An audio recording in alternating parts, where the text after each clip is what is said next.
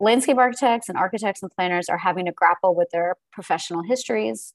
How do we use these same skills that were used to remove, to segregate, to oppress? Can they be retooled to tell those stories, to create justice, to design justice? Is it possible? I mean, those are some of the biggest questions facing us now. Not just talking about, it, but what does it look like? What does it actually look like to design and build justice, essentially, in the context of, of all these years of, of our profession doing the opposite? Episode 48 with landscape architect Sara Zewde.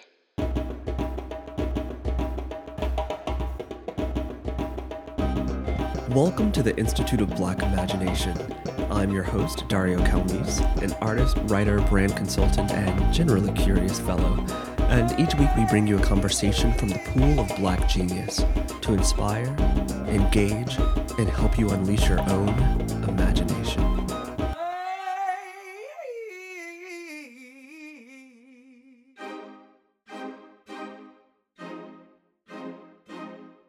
Can public parks and civic space become sites of liberation? What role has colonization and slavery played in our eroding coastlines and extreme weather events? How have our designed environments been designing us? Today's conversation is with landscape architect Sara Zewde. As founding principal of her eponymous and Architectural Digest 100 design firm, Studio Zewde, Sara and her team are devoted to creating enduring spaces where people feel like they belong. Hailing from the Gulf Coast region of the United States, it was Hurricane Katrina and its aftereffects that sparked Sara's calling to the land, the forces that shape it, and the histories that define it. Only one of 13 licensed black female landscape architects in the country. That's right, 13 Sara finds herself in a unique position to reshape our thinking about public space through the lens of Black femme perceptivity. In today's conversation, we delve deep into the widely unknown abolitionist origins of landscape architecture, including the anti slavery leanings of its founder, Frederick Law Olmsted, the historical role Black people have played in shaping American landscape, and how we, as citizens, can reclaim our agency in imagining what our communities should look like and how they should function.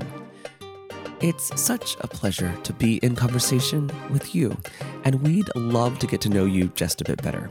Head to www.blackimagination.com backslash survey and answer a few questions about yourself. It only takes a few minutes of your time and will help us understand more about you. You can also find the link at the top of our Instagram and Twitter at Black Imagination. And have you left a review yet? Head over to Apple Podcast and drop us a line let others know what all the hype is about.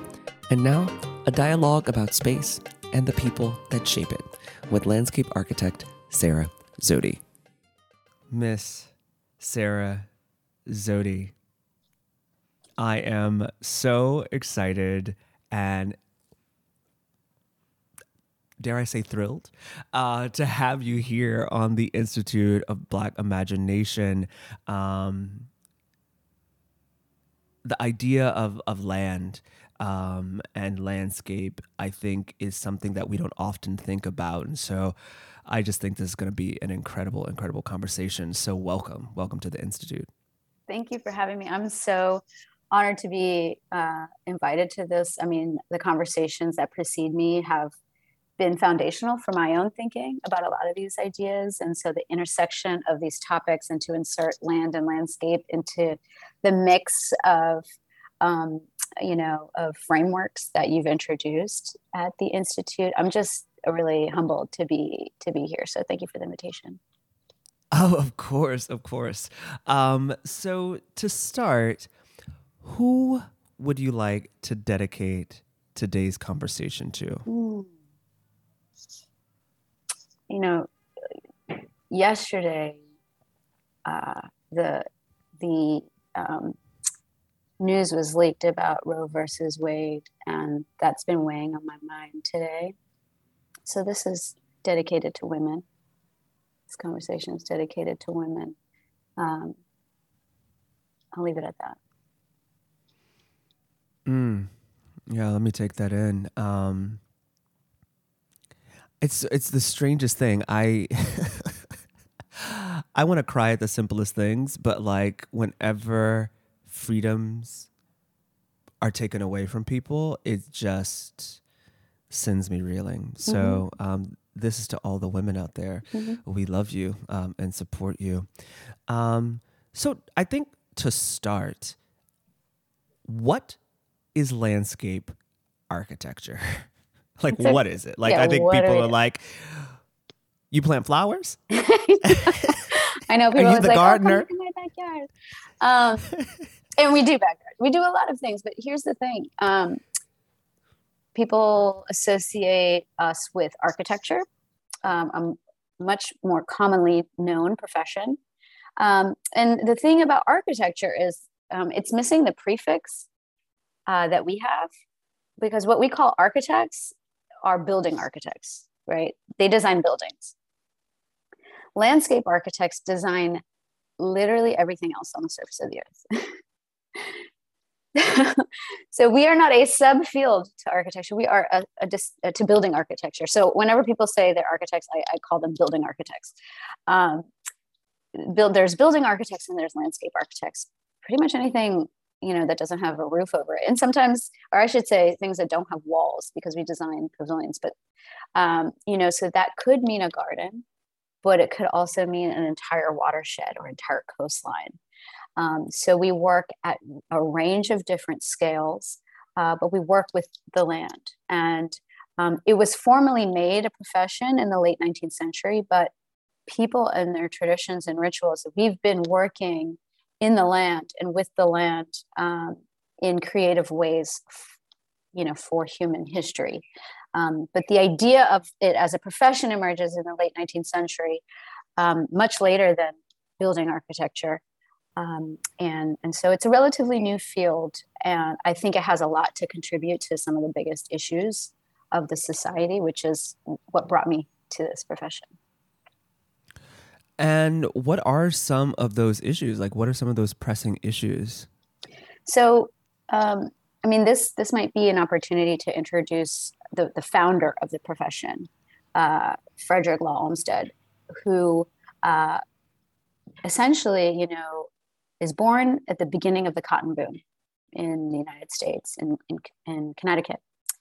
And he comes of age as the cotton boom is emerging and um, reshaping, remapping the economy and the status of the United States of America in global economic trade winds. And he finds slavery, which is the biggest issue of the day, to be um, an issue that's essentially um, the the argumentation around slavery is is problematic for him, and he decides to get involved in abolition. And he, through the issue of slavery, emerges uh, and creates a set of skills that we call landscape architecture to address issues of economic justice, of land ownership, of social relations, of uh, an apparatus for democracy, of ecology and dealing with ecological vulnerability. And so I've, in my own work and my research, have been kind of doing some historical research about the late 19th century and his relationship to the plantation and reframing it as the origin story of landscape architecture because through his his reflections on slavery and the south and the ways in which its traces remain a part of our everyday life and remain undergirding our major issues of today. He sees a, a, set of skills called landscape architecture as being really critical to affecting change. Um, so, for instance, he cites a lot of the erosion issues um, around the lower Mississippi Valley as being distinctly a function of the fact that cotton as a monoculture is what's driving you know the flattening of biodiversity the remapping and reshaping of a levee system of you know re- trying to re-envision what a river does in order to optimize the growth and harvesting of cotton and ways in which hundreds of years later that will ultimately mean that lower the lower Mississippi Valley remains ecologically vulnerable to things like Hurricane Katrina. And so he, in 1852, is writing about about this, and um, you know, so and he's writing about essentially some of the. He basically comes back from the South and he says, you know, in slavery is obviously dehumanizing to the enslaved, but it's also dehumanizing to the enslavers and that the enslavers are no longer able to see each other as humans because they spend so much time dehumanizing humans. And so he he makes references to the fact that the South has no or has little technological innovation, has very little um, in terms of public school, public education, public health care. There's no investment in a notion of the public good. And so he starts to arrive at an idea for what the public good can do for the project of democracy.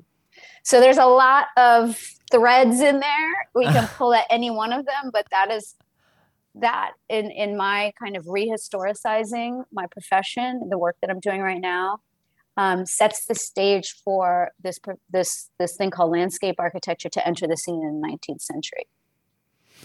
That's uh, yes, you are right. There are so many threads to pull from. That is like a super fascinating grounding. Like first of all, you mentioned that he's writing that that this is something that he wrote down. Where can people find this writing? Well, uh, so it was originally commissioned by the New York Times uh, in its first year. Um, it was a fledgling newspaper that was established with an abolitionist voice, and so they hired him to be uh, a traveling correspondent. So he had a column, and it was really shaping the conversation in the North and, and in Europe. So he is. So you can find in the New York Times archives. Um, you can also find he republishes it as a series of books um, called. There's a singular volume called The Cotton Kingdom. I mean, it's tough to read. It's the 19th century, um, but I'm I'm writing a book now reflecting on that and trying to pull out some of the more contemporary conclusions and interpretations uh, of his writing. But it's very, very detailed, very expository. A lot of it is his dialogue with enslaved people. He is the most cited witness of 19th century slavery, period, because of the time and the breadth of his travels around the South. And I retraced his steps for four months through the South um, and found that, you know, and I think many of us probably know this, but a lot of the very specific social and economic dynamics that he's referencing and describing in such detail are so present today.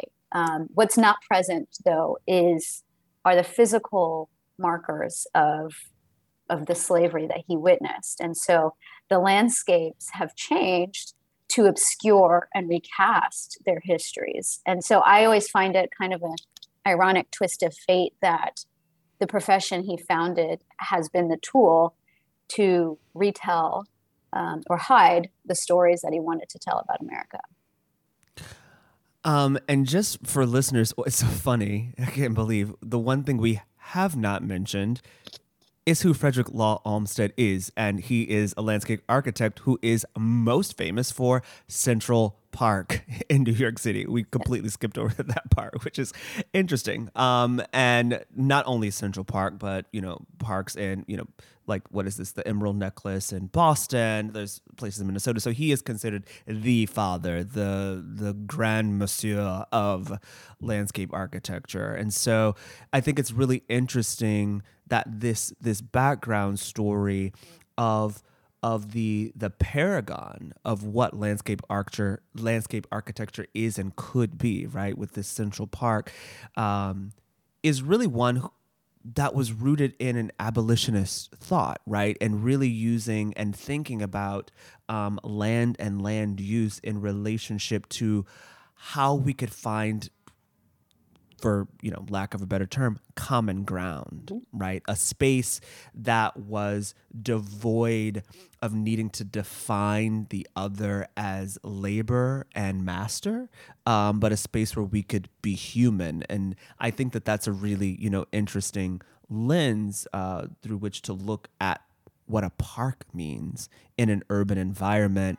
And I know some from some of our previous conversations, you know, really kind of thinking of landscape architecture almost as a anti-capitalist mm-hmm. profession, right? Like could you double tap on that? Yeah. Like how it's really kind of the refusal of capital in a way. Yeah, I mean, I think um, that's an important point to make. There was no, there were no public parks in America before Olmsted, none. And um, his, he and his firm ended up touching 5,500 parks in the United States.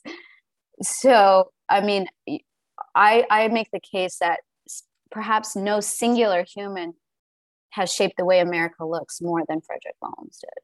So, our literally our idea of what a park looks like is was it invented by him. I mean, Central Park. People think it's just the rectangle that buildings that they didn't put buildings in. It's not a it's not a nature preserve. You know, it is as much designed as the buildings that face it. It is a complete fabrication. Nothing there is natural. The only thing that's natural are, are the outcroppings, um, and which shaped a lot of, of Olmsted's approach. But it's it's a design. It's a and, and not only is it a design, but it's actually and this is one of my critiques of Olmsted. Uh, it is actually a fabrication that's somewhat of a replica of the English picturesque tradition. It is an English landscape that's been stamped into New York City. And our idea of parks, the windy paths, the, the lawns, that is a fabrication, that, that is an English landscape that we now associate with parks. But it's ways in unraveling all of that. Um, it's it's it, you know because landscapes don't have this like very obvious signature that a building does. Um, sometimes hard to engage people in the idea that people designed it. But yes, he returns from the South and he throws himself in the project of Central Park, the first park, the first public park in the United States. And so he's grappling with his reflections on the South and the impacts of slavery on the society and decides to translate that into a design theory about society that we that are basically embellished in Central Park. Um, and at the heart of that is exactly what you mentioned that we need if we are going to become a postbellum society and after slavery we need places and spaces to engage with each other that are some uh, somewhat untethered to the fierce controls of ownership of of capital and of consumption. And that's the idea of Central Park, and that's the idea that generated really the the American public park movement subsequently. I mean, that's at the core of it. Now we've gone all these separate ways and done all these different things, and landscape architecture has become a weapon used against the people that are descendants of the enslaved. We can we can double tap on that, sub, you know, after, but um, there are a lot of design decisions um, that you, we see in Central Park and, and parks largely because of that theory. So, for instance, this the windy paths are a distinct departure from the grid. The grid is about efficiency and control and about an awareness of space. And he he very consciously wanted to approach circulation in a way that disorients you. It is really hard to describe how to get from one place to another in Central Park and there's a reason for that that was that was designed um, it's meant to take you away from time from a strict kind of um, the the oppressive time controls that that that are governed by capital.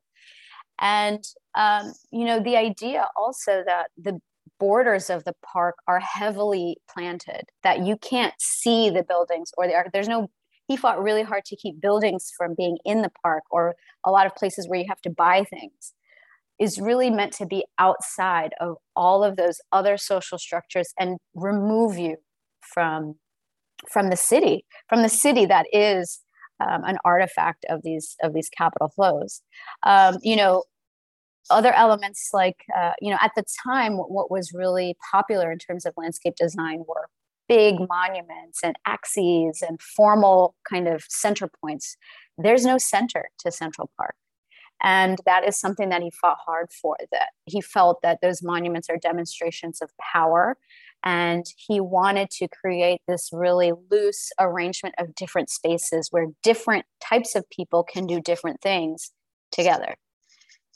So there's a lot of social theory that are, is embedded in the in the origin story of, of landscape architecture. I think we've lost our way, which is why I am doing what I'm doing because I think there's a lot that we can do to harness this way of thinking and, and design public spaces for us to to come together and form form a union and form a democracy. This is so rich. Like so we're going we're going to come back to this part of the conversation um, because I think there's a lot to unpack there, and I think there's a lot of water to be troubled in Ooh. the space of the legacy of, of Olmsted and then also the legacy of uh, landscape architecture. But there's something that you said earlier that I found fascinating, which was how slavery um, and and the commodities through which it it it, it operated, right? Which is like these monocultures of tobacco, um, cotton, and sugar. The ways in which they actually shaped the landscape um, in a way that we're actually paying for yeah. today, right? Yeah. That that has lit- that is literally affecting. Um, you know, uh, climate, hurricanes, and the ways in which land responds to to storms. And I know that you know, Hurricane Katrina was something that was really pivotal really in your development as as a as a person and as a designer. Could you could you speak about that? Yeah. I mean i was born and raised on the gulf coast and in louisiana and texas. And watching the hurricane from my dorm room in in boston in college um, at a time where i didn't know what i wanted to do uh, professionally that was a really that was a, a pivotal moment for me because it sent me on a journey of trying to find ways to understand land. Um, and not just land as a physical in the physical dimension but land in a, an expanded sense the social the political you know the infrastructural because katrina was not a weather event. You know it was all it, it, it was a political event. It was all of these other things. And so how how can we form a way of understanding that bundle of factors and how do we project and, and intervene in them and so I, I i thought it would be urban sociology then i thought it was going to be statistics i did that. Then i went to city planning i did a master's in city planning it wasn't that. Then i came to i took the scenic route went to landscape architecture um, and and that's where it's you know the profession itself is not practiced in the way that that i think it should be and was historically at least in the case of olmsted. But it, it is it is in fact the the way of thinking that he set forth that that i'm trying to to build upon. So it's um after him it really became it really did become a profession about putting shrubs around buildings. Um, but for me i see the opportunity to take this way of thinking, to take, um, you know, a really layered understanding of land, uh, you know, from the social, the economic, the environmental, the cultural, really a deep understanding of land and how it's shaped. And it takes that, in my mind, to be good at shaping it. And so, you know, I have the technical skills and the licensure to to operate in the world that we live in today you know to give somebody a construction set and say you know this is how we're going to build this land. Um, but i you know want to do so in a way that's really couched in really deep understanding of of land. And you know and, and entering this profession of landscape architecture um, you find yourself without many peers that look like you. What wh- why is that? What what what what are we talking about here? How why are you so lonely? I'm Ooh, how much time do you have? Um, oh. I'm one of 13 black women in America licensed. Yeah. What? Mm-hmm. Yeah. Um, well, you know, I think that I, I, I first and foremost blame the profession itself. I didn't, all of this, these stories about the, the history of slavery and its relationship to the founding of the profession, that was not ever presented to me in all of those years of, of higher education. That was never presented to me. This, if, if, if it was, I would have absorbed that knowledge and kept my life moving forward. Now I find myself having to write the book because the story was never told and having to go through the archives myself and go through his personal letters and retrace his steps through the South and write the book myself because that story wasn't told to me. So that's something that, um, you know, when people exalt like peer reviewed journals and scholarly, you know, understandings of history, I just can't, I just don't buy it because I was have had the privilege over the last few years of uncovering these stories myself, having paid these people to tell me the story of this profession that they made up, um, and they they they for whatever reason decided not to tell me this part of the story, and so here I am having to to to put it you know back in their face about the the real story. So. Um, that I think I, I blame the profession itself a lot because if we knew how central we were to the story um, of the profession and what the real motivation was, I think we would be an empowered population about shaping land, about becoming engaged in civic ground and public space. You know, we as consumers are really good at talking about design.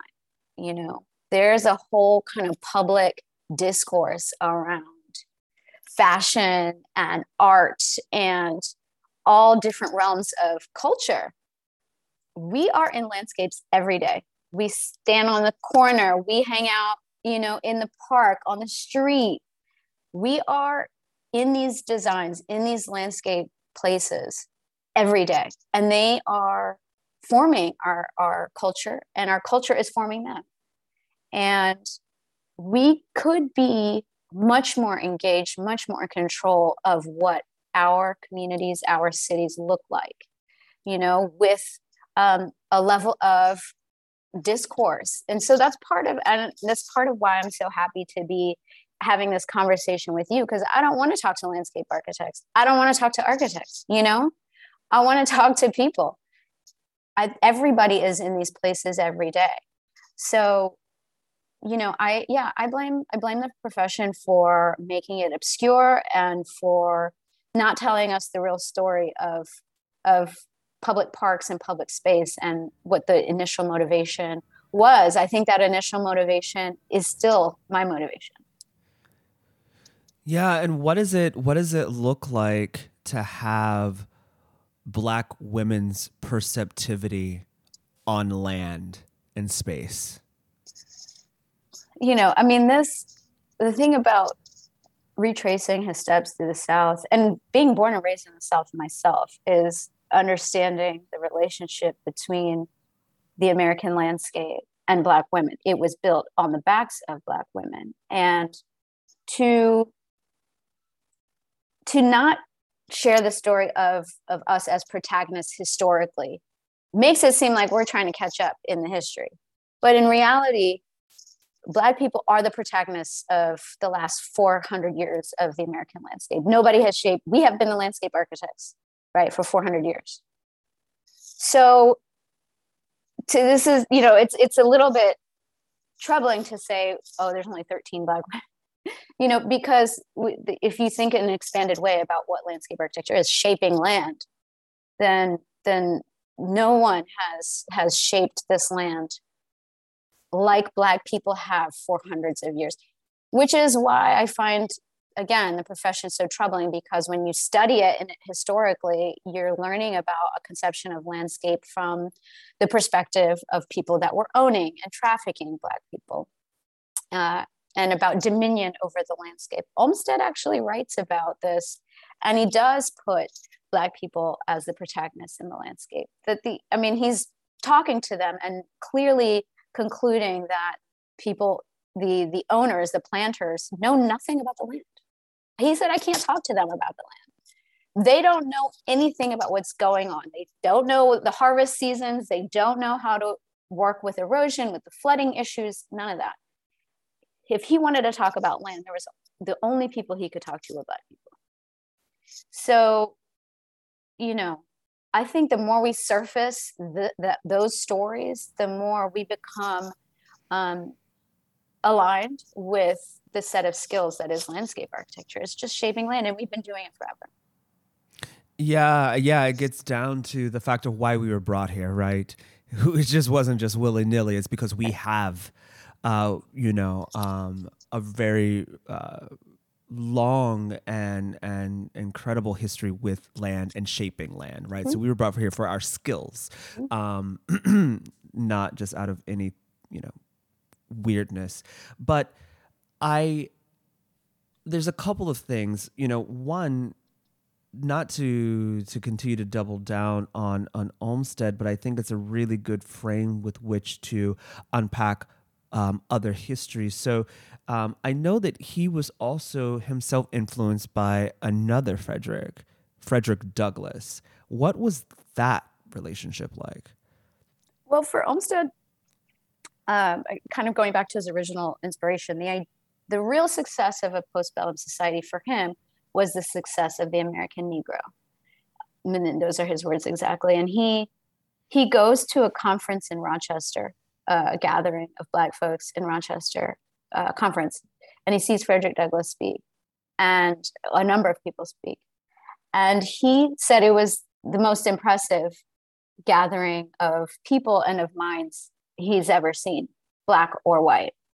And he started to reflect on the significance of, of um, Black discourse, Black gathering, Black intellectualism, and so to me in my in my view i you know when i think about the fact that harlem ultimately evolved to form the northern boundary of central park and become this font uh, for the black global uh, pan-african movement uh, i think there's an incredible parallel to reflect on.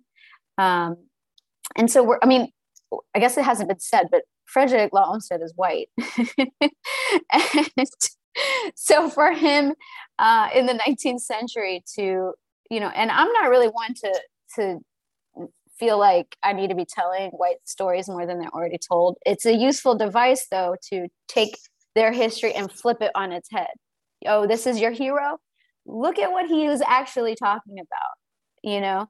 Uh, and so that intersection with frederick douglass i i love and i and i so now when i walk through olmsted's parks I look at the spaces where Black people are gathering, um, where this, you know, uh, Franklin Park in Boston, part of the Emerald Necklace, um, had the, it was the home of the largest George Floyd uh, protest in the city of Boston. And so when those, when those moments happen in these parks, I mean, that's kind of what they were made for was for people to gather and not to leave behind and discard who they are. That's not what the democracy that he was designing for was about, but rather you know coming together alone together you know with your group whoever you are but part of a larger union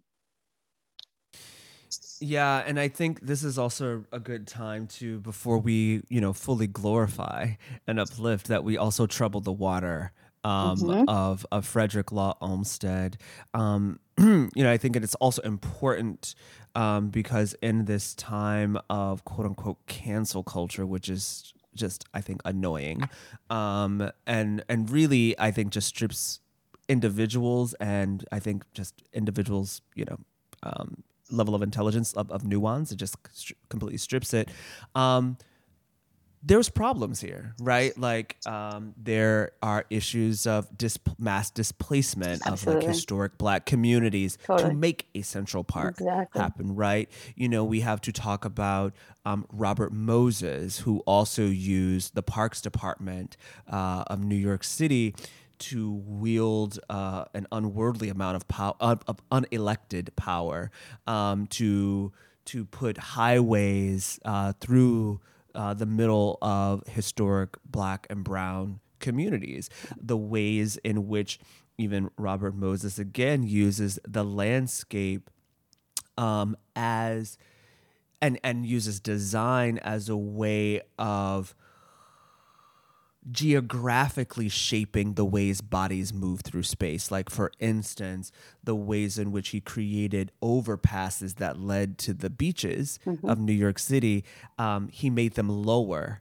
so that public buses actually couldn't go under them right so you would have to have a car in order to get to beaches so so i think it's let's talk a little bit about mm-hmm. the ways in which landscape architecture and design has actually been used to perpetuate oppression or even like you mentioned earlier rewrite histories. Absolutely. like how how do you reconcile that? In the case of central park specifically i mean um, you might know that it was the site of seneca village which was a very notable uh, middle class black neighborhood of the 19th century which was you know not common. And um, it was actually some the largest landowning black neighborhood in the state of new york at the time the decision to locate Central Park where it was predates Olmsted about 10 years. And in fact, it was it was originally supposed to be on the east side of Manhattan. Um, uh, and he actually found the location to be very troubling. The, trou- the, the location was in fact decided by um, landowners, land speculators, and some pretty racist people who, some staunch slavery advocates. So, and he was very troubled by that. Um, so in the case of Seneca Village specifically, um, I, I have not found any evidence necessarily that Olmsted. I mean, he he was against the location. He thought it was the worst location possible on Manhattan. Um, but the idea of taking 840 acres off the private land market set a dangerous precedent. It set a very dangerous precedent. Now, in the in the case of Central uh, uh, the idea rather is meant to be used to to support the society. However the kinds of the, the kind of precedent that the set meant that it could be wielded in any direction. Uh, and it did. So and it, it, didn't even wait for robert moses. It was frederick law olmsted jr who actually went around the country advertising uh, landscape architecture as a tool for promoting segregation oh you you need some segregation? Let me sell you this profession. That is how the profession actually gained a lot of business in in the early 20th century. Um, so cities politicians mayors would call landscape architects to come in. Um, robert moses was part of the kind of cadre of people that were that were brought in as consultants to cities. Um, and parks freeways um, urban renewal federal housing, all of these, I mean, a lot of this actually coincides with the with integration. So as soon as integration um, moves through cities, segregation uh, through urban planning, urban design, landscape architecture becomes big business. So it is true that a lot of these investments were were wielded specifically to to segregate the society. So um, that is that's been the heart of our profession for you know since its founding. And a lot of the way that landscape architects are thinking now is really rooted in guilt, and there's this kind of paternalistic tone of how planners and designers are approaching cities now, um, because people are coming people who historically were moving out to the suburbs are now wanting to come back to the urban core of cities again. And so it's putting a lot of pressure on places where freeways were bisecting historically uh, African American communities.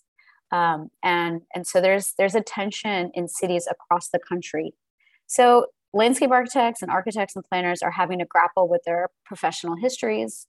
How do we use these same skills that were used to remove, to segregate, to oppress? Can they be retooled to to tell those stories to you know to create justice to design justice is it possible? I mean those are some of the biggest questions facing us now. Um, not just talking about it, but what does it look like? What does it actually look like to design and build you know justice essentially in the context of of all these years of of our profession doing the opposite? That's that's really the biggest question. Can you know audre lorde's uh, quote about using the master's tools you know is it is it even possible? I i i'm here because i, I believe there is a way to retool these skill sets uh, and and and in part it's places like the institute of, or platforms like the institute of black imagination where we we have to imagine what that looks like. We have to come together and say what what would it look like if we could create our own place, our own space, our own community, our own parks, our own streets and sidewalks, our own porches, you know.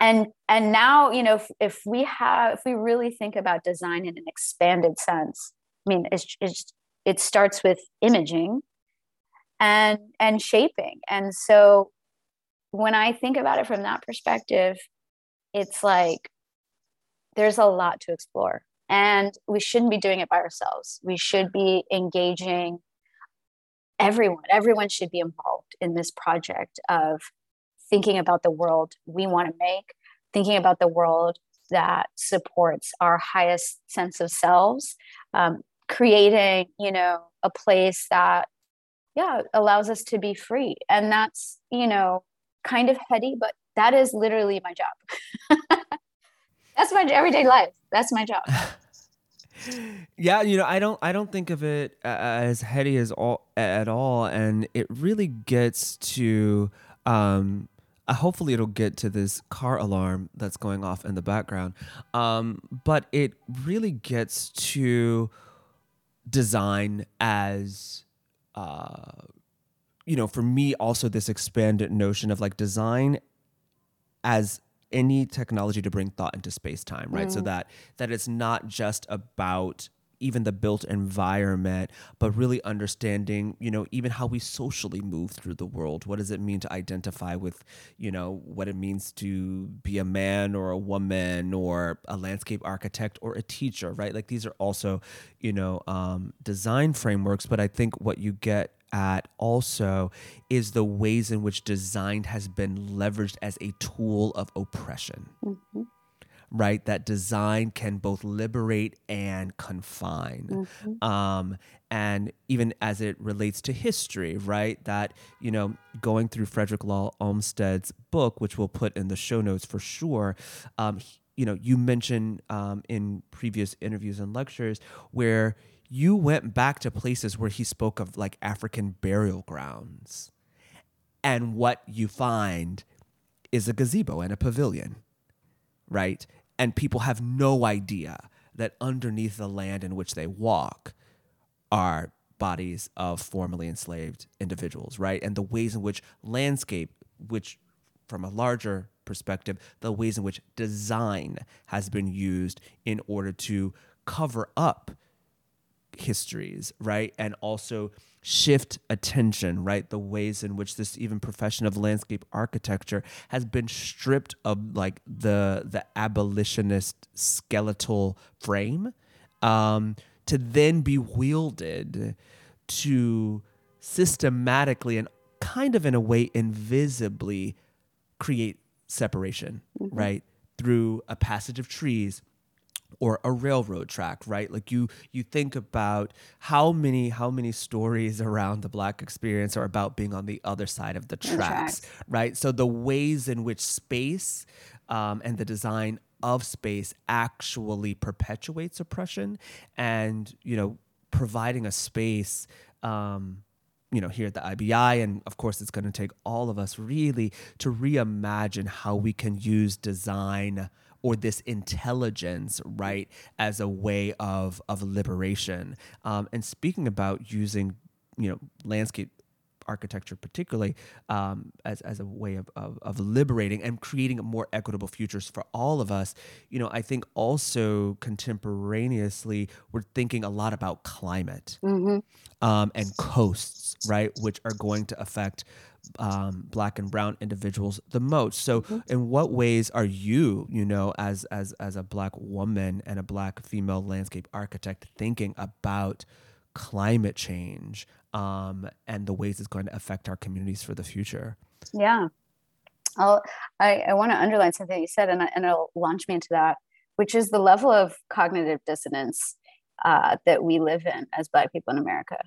That we we are walking through this world knowing that places have these histories and being gaslit all day by what we see in the physical realm. It is exhausting. And so, what if those landscapes for a moment could bring that cognitive dissonance into some cognitive union? What does that feel like? What would it feel like for the environment to reaffirm what you know about the history of this place?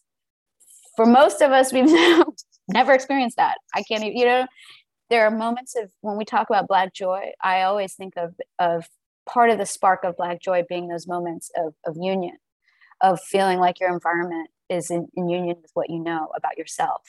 And I, I believe in the ability of landscape to help shape that because of how much dissonance is is is because of the gaslighting that our built environment um, prompts in all of us and, and this it's central to our psychology. You know it's the du bois double consciousness. What if we brought that together? What if we didn't live in you know this kind of the, the chasm between the, the two consciousnesses consciousnesses? That is for me the direction of of you know my ambition for for what my own practice.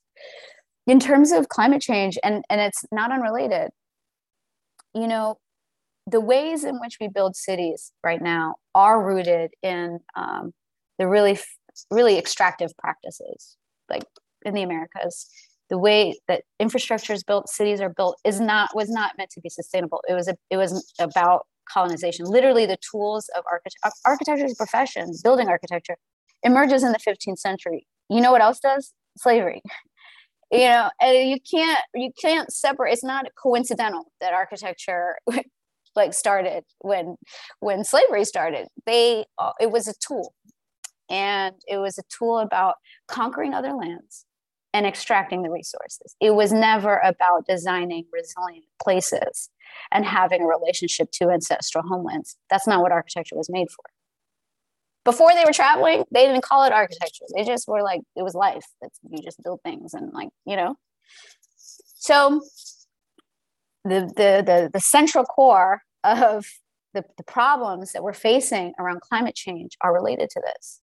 Why does New Orleans, why was New Orleans built at the mouth of, of the Mississippi River, which collects 40% of, of the rainwater on the entire continent. It is the dumbest decision in terms of sustainability and resilience. It, makes no sense, other than it's a great place to buy and sell humans from and transport them into the interior of the United States and export them out to uh, import them from the West Indies, from Africa. I mean, it makes complete sense from that standpoint cotton, all of the corn being grown, all of that makes sense, but it doesn't make sense in terms of having a relationship to your land in the long in the long run.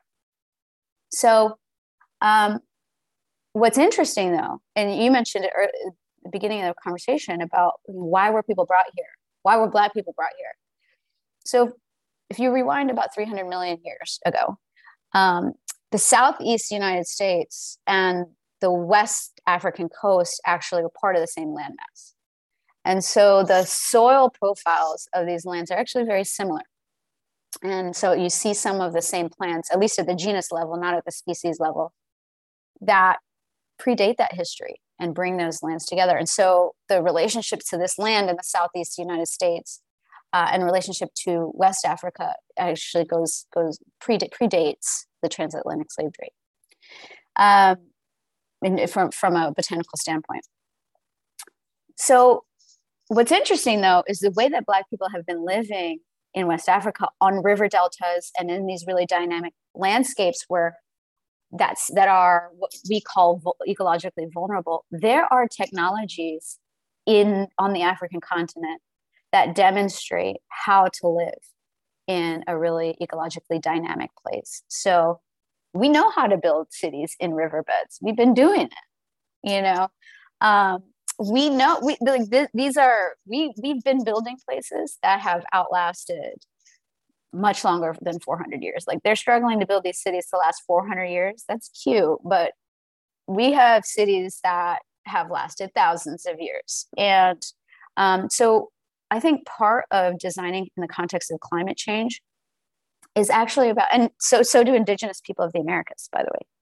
And so for me i think we have to unearth the technologies the kinds of technologies uh, that are inherent in indigenous land practices all over the world because they signal to us um, a long-term relationship to land uh, the, the way in which an ancestral relationship to land would support.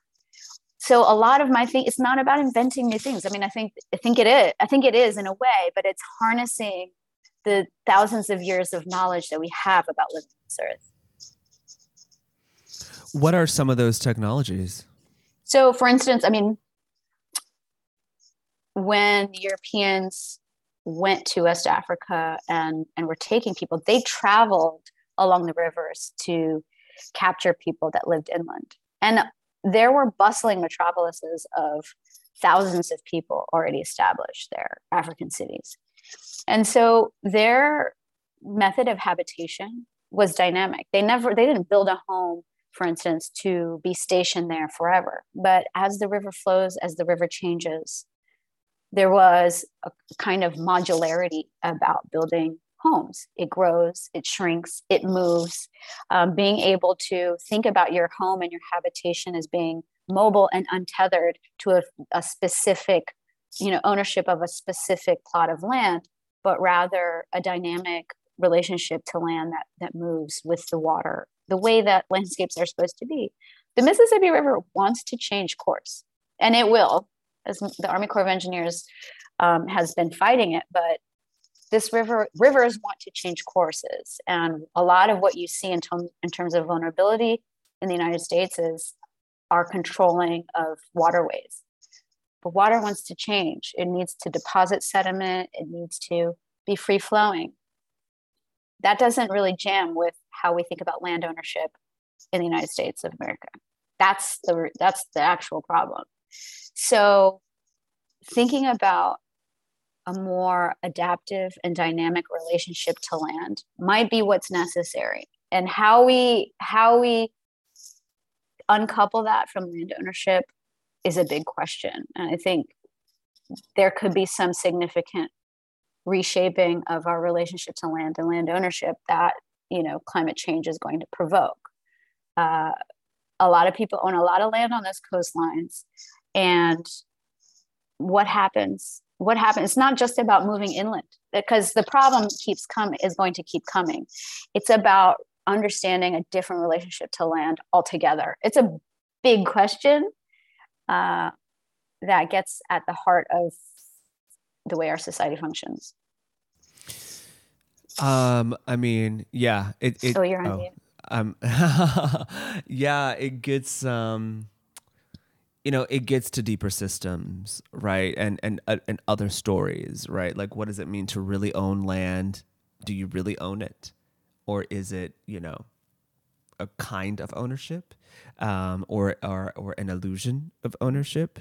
Um, and that's another conversation for another day but um, you know, I know specifically you've worked on projects that address this. I think one um, is in Philadelphia, right? With uh, is it called Graffiti Piers or mm-hmm. Graffiti Park? Graffiti um, could you could you and, and and what I found also interesting about that was the way in which uh, you approached the, the discovery phase um, of that project, which I think for me brings a level of kind of heart um, and concern for the individual um, to to that practice. Could you walk us through um, that project and the ways in which it manifests, and also then use design to address in, encroaching um, waters? Yeah.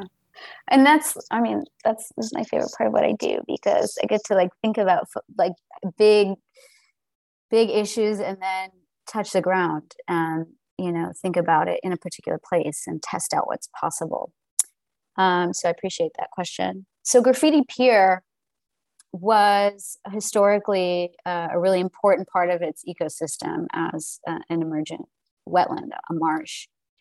Um, and with the coal industry in the state of, of pennsylvania it became a, a coal chute a pier when coal declined in Pennsylvania, it coincides with the invention of graffiti, which was invented in Philadelphia, not in New York. Don't don't go to Philadelphia and tell them it was invented in New York. They will let you know. So it's invented in Philadelphia, and it means when coal is declining, that a lot of the infrastructure built for coal uh, becomes a, a central part of this emerging street culture. And so this site, Graffiti Pier, was one of those sites uh, in the 1970s. And essentially, over time, it's be, it's continued to be a really important part of street art and graffiti until 2010 when Instagram happened and it became the most Instagram spot in Philadelphia. And there's just like throngs of people there all the time, and you know, all these novices, you know, not who don't know the rules of graffiti, just messing things up and it became a liability for the rail company that owns the site. So we were commissioned to um, work on the project.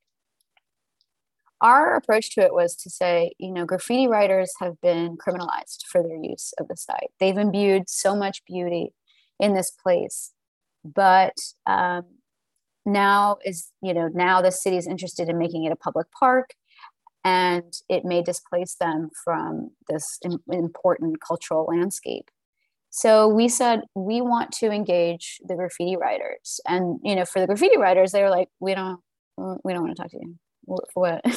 they were like, "Don't do a park, and definitely don't do landscape architecture," because they're thinking of the High Line, you know, and all these associations, Central Park, even. You know, you don't. There's a, just a visual of what a park looks like, um, and it's not a useful device in in that context. So we got a beer tab from the client and we met with graffiti writers at bars and under freeways and we had representatives sent to us and anonymous phone calls and anonymous emails really trying to tap into you know what this landscape means for them and what's the best use of, of our services. What we found was that within 25 years the site will be submerged by high tides. So uh, that does that means it doesn't take a hurricane katrina. It doesn't take a large storm event it just means every day this place will be flooded.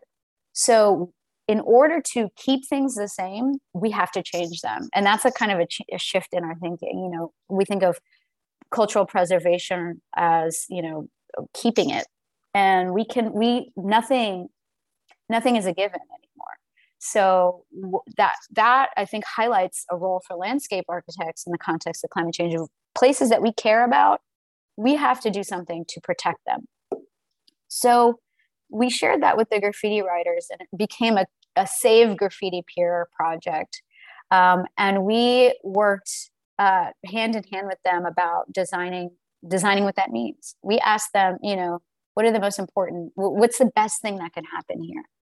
And they had a lot of really great ideas. And our job was to translate that into a landscape design. And so the pandemic hit in the middle of the concept phase and we started to engage them through the making of zines.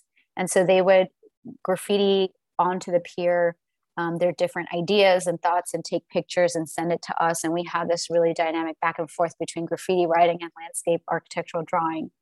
Um, and and so essentially the proposal became about a few things.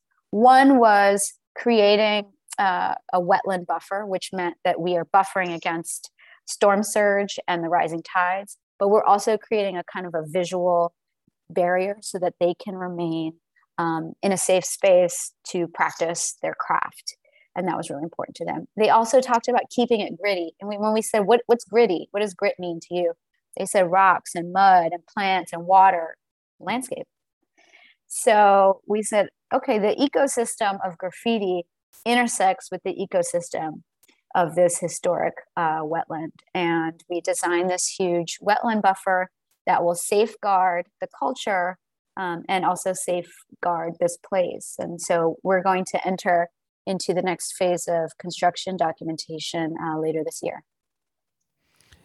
I, I love that. I think that's, you know, incredible. And I think, you know, in it, of gets to the heart of, of, of why design, right? Because design is really the the um, the answer to a question, right? Like how do we solve the problem of of retaining a level of culture um, while also like protecting, right? And like we use design as the answer. But design was also like, what do we do with all this land we just stole? Talk about it. right.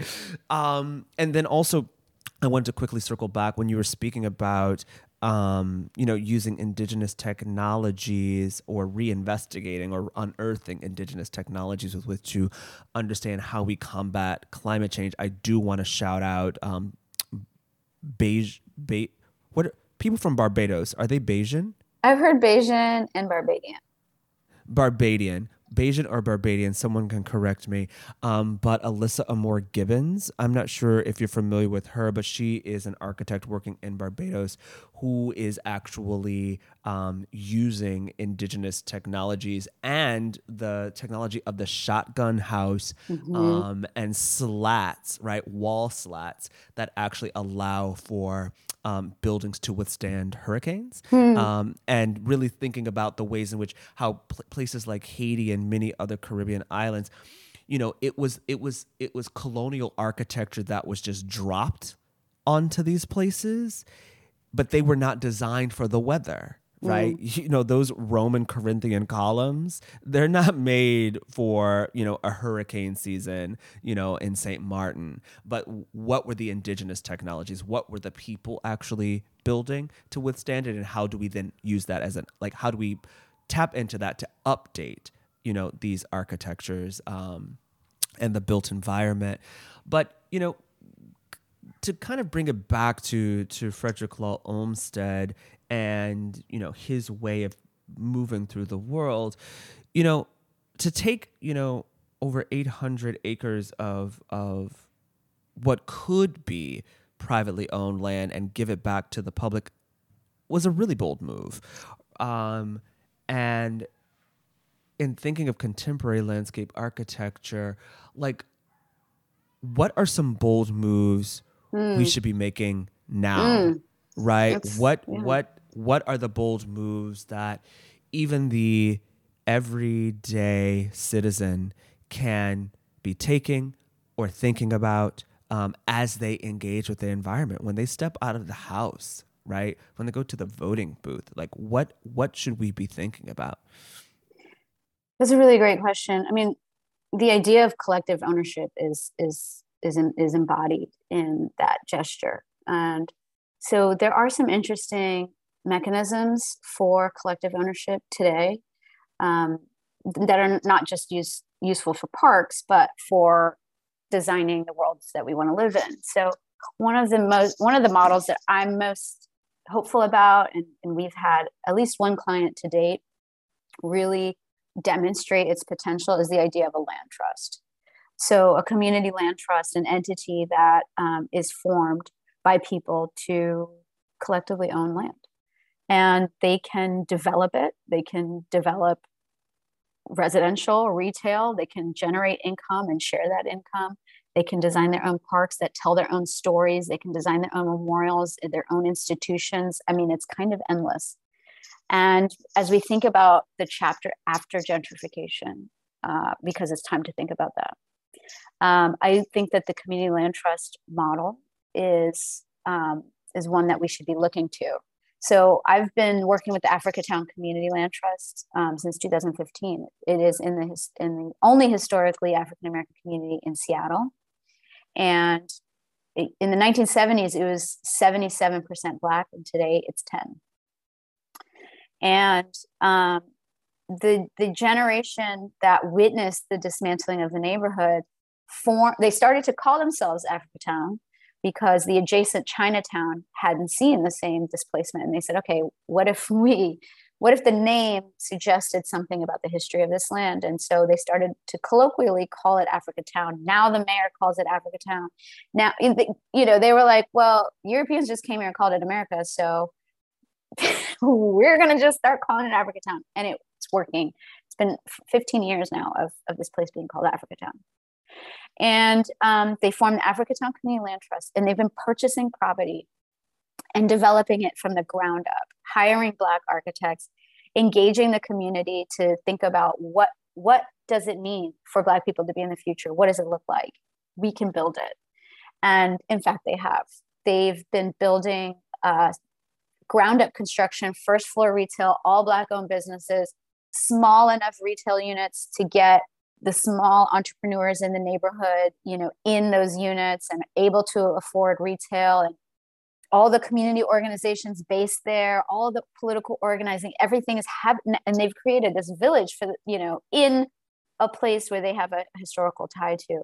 So I'm very, very energized by the idea of a community land trust. Um, and they can take all different forms, but uh, I'll just throw that out there as something to look into as a model, a mechanism for coming together to actually build uh, places that that are for us. Um, so that is with operating within the kind of structure of, of private land ownership. But you know, the one of the largest landowners, especially in the West, is the federal government. You know, state, city, they are major landowners. We are in control of that. We are in control of that. What happens to that land?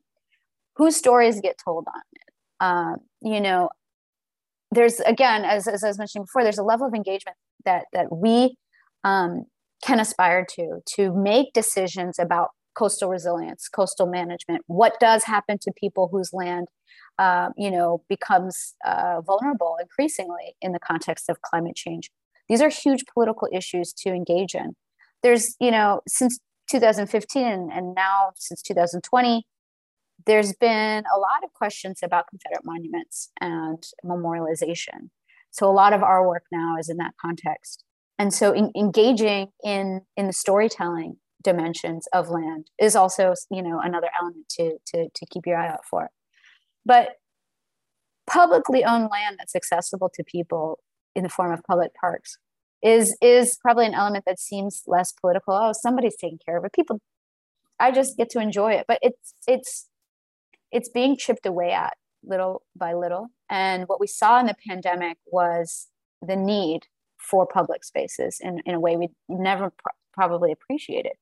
It was our mental health facility. You know, it was, you know, Central Park was a field hospital. You know, these parks aren't like cute things to walk around in. They are a part of the central infrastructure of a city. They are, you know, our promenades are places to see each other safely to you know there are significant studies on the psychological value of being in nature. You know we, we humans were not meant to live you know in concrete and steel. We need a relationship to the earth and that's part of of being alive. And so being involved in the advocacy and the d- despite everything i just said by the way you know what got cut during the pandemic? Funding for parks. Like make that make sense. So you know engaging in that as a as a, a, central piece of of city infrastructure is is something that probably you won't hear very often as a as somebody you know somebody fighting for that but that's my role. That's me. That's you know i i, I really feel like the little moments of joy that are so much a part of the resilience that we need to live in this country i find in public space. I find that in public parks you know i find that in a gathering with my family like a family reunion in the park or a, the layout or you know whatever it is it's like that's where we we are in the yard we are in the in the park we are outside with our people. And and so i just want to underscore the significance of that in our everyday lives. Yeah um you know and before i ask you know the final question um you know i want to you know just double tap on that and you know you know for listeners you know when you walk out of your door today take a look around you know look and see where the trees are in your neighborhood. Um, look at for fresh plantings right? Look at the places that have sidewalks and the places that don't have sidewalks. You know, think about, you know, if you're in an urban environment, what boulevards look like, right? You know, when you have a boulevard that's just pure concrete versus one that has a, a mall, you know, in the middle of it with, with trees and grass and flowers. And think about how you emotionally feel in those spaces that are with or without a level of greenery and began to develop an emotional vocabulary around the ways in which space affects you, right? And so we can all have an understanding of that that the world we live in has been designed and it is also at the same time designing us and that we need to maintain a level of perceptivity. And so, Sara, I also want to thank you for um, and acknowledge you for the work of of, of, of filling in the blanks of a 150 year profession um, through the work of Francis. I was going to say Francis Frederick Law. Olm, I, Francis is kind of cute though. Um, Frederick Law Olmsted, um, and that that public parks were really a were really a, a, a, an abolitionist and liberative design. Like if we want to talk about what liberative design is, we can look to parks. And so thank you so much for doing that incredible work and I think also shedding a light on how our past is affecting and directly tied to our present, meaning the ways in which the history of this country has affected what we're dealing with today, not only socially, but in the environment. We are actually under duress from this enterprise of slavery, right? From the from a perspective of land and and I think this is what it means to have diverse voices and fields, um, because then you're able to really get at the thing itself, right? Mm. Because you're able to bring in a diverse set of perspectives to look on a thing. And so I want to thank you for that. You know, tireless labor, right? Like it shouldn't be on you. It shouldn't be on the 13 of you women, you know, licensed landscape architects in America. Um, but that's just where we are and it's foundational work. And so I want to acknowledge and thank you for that. And then also teaching the next generation, right? You're also um, an assistant professor at, at, Harvard Graduate School of Design. Um, and so thank you for that. Um, but for our last question, if you had everything at your behest. What is the world that you imagine for the future? These are great questions. You know, kind of piggybacking on on your concluding thoughts, um, shade and seating are among the most political dimensions of the urban landscape. I mean, to me, that's comfort. You know, it's about comfort. I think designing places, a place where I feel like I belong, you know, um, as a Southerner, as a Black woman, as uh, you know, a person that grew up without means, as a person that is a child of immigrants, as a you know, you could go on and on and on. But um, how do you design a place that makes people feel like they belong? I think about Bell Hooks and her description of the aesthetics of being that's a concept for me that's a, a driving a driving kind of north star that there is an aesthetic there is a way to design being and design existence and it's about comfort you know? Um, and so something as simple as the, the simple joys the simple comforts that's that's what makes great design. You don't even have to think about it. You feel like you belong in it. And so a place to sit a place that's shady you know, a place that reaffirms my history, my identity.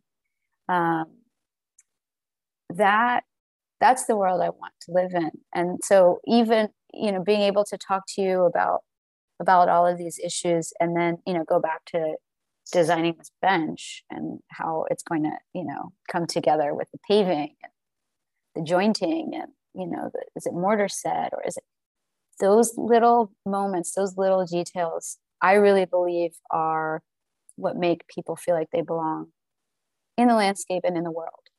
And so that's the world I want to live in. I, sometimes I get to live in it in little moments when I sit on a bench under a tree. Um, but it's the world I wish for all of us, you know, and that's the project I think of the Institute of Black Imagination.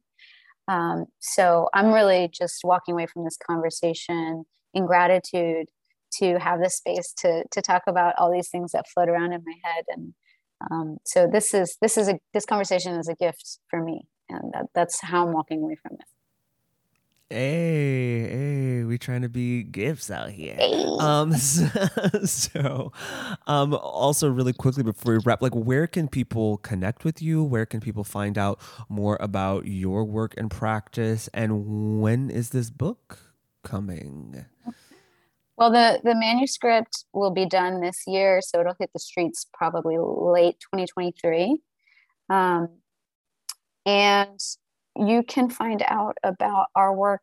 Our website will be will be updated probably this summer. Um, but right now, studio-zewde.com is where you can find Graffiti Pier and some of the projects that we've been working on um, uh, over the last couple of years. So that's probably the best clearinghouse in terms of professional practice. Um, I mean, I'm on Instagram, but you know, I'm not like on the gram like that. But um, Zewdiac, Z E W D I A C on Instagram is probably the best place to stay up to date on the Olmsted work and, um, you know, kind of milestones in that process. But the book will be out next year, and um, we're working, you know, across the country. Our projects are across the country, Europe, South America, um, and so, you know, if you, if you if we have a project in your city, uh, come to the community engagement events. We're very very communicative with the communities that we're working in. So we have established relationships with people across the country.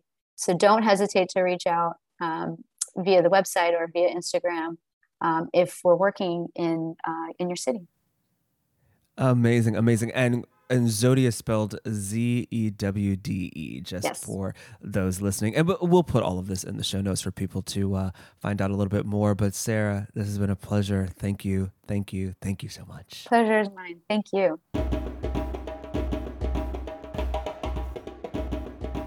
Thank you all so much for tuning in. Sara's research and practice is literally changing the way we understand the history of land in this country. What stood out to you? Share some of your favorite moments with us over on Instagram and Twitter at Black Imagination. And be sure to head to www.blackimagination.com backslash survey to let us know a bit more about you. We appreciate you so much.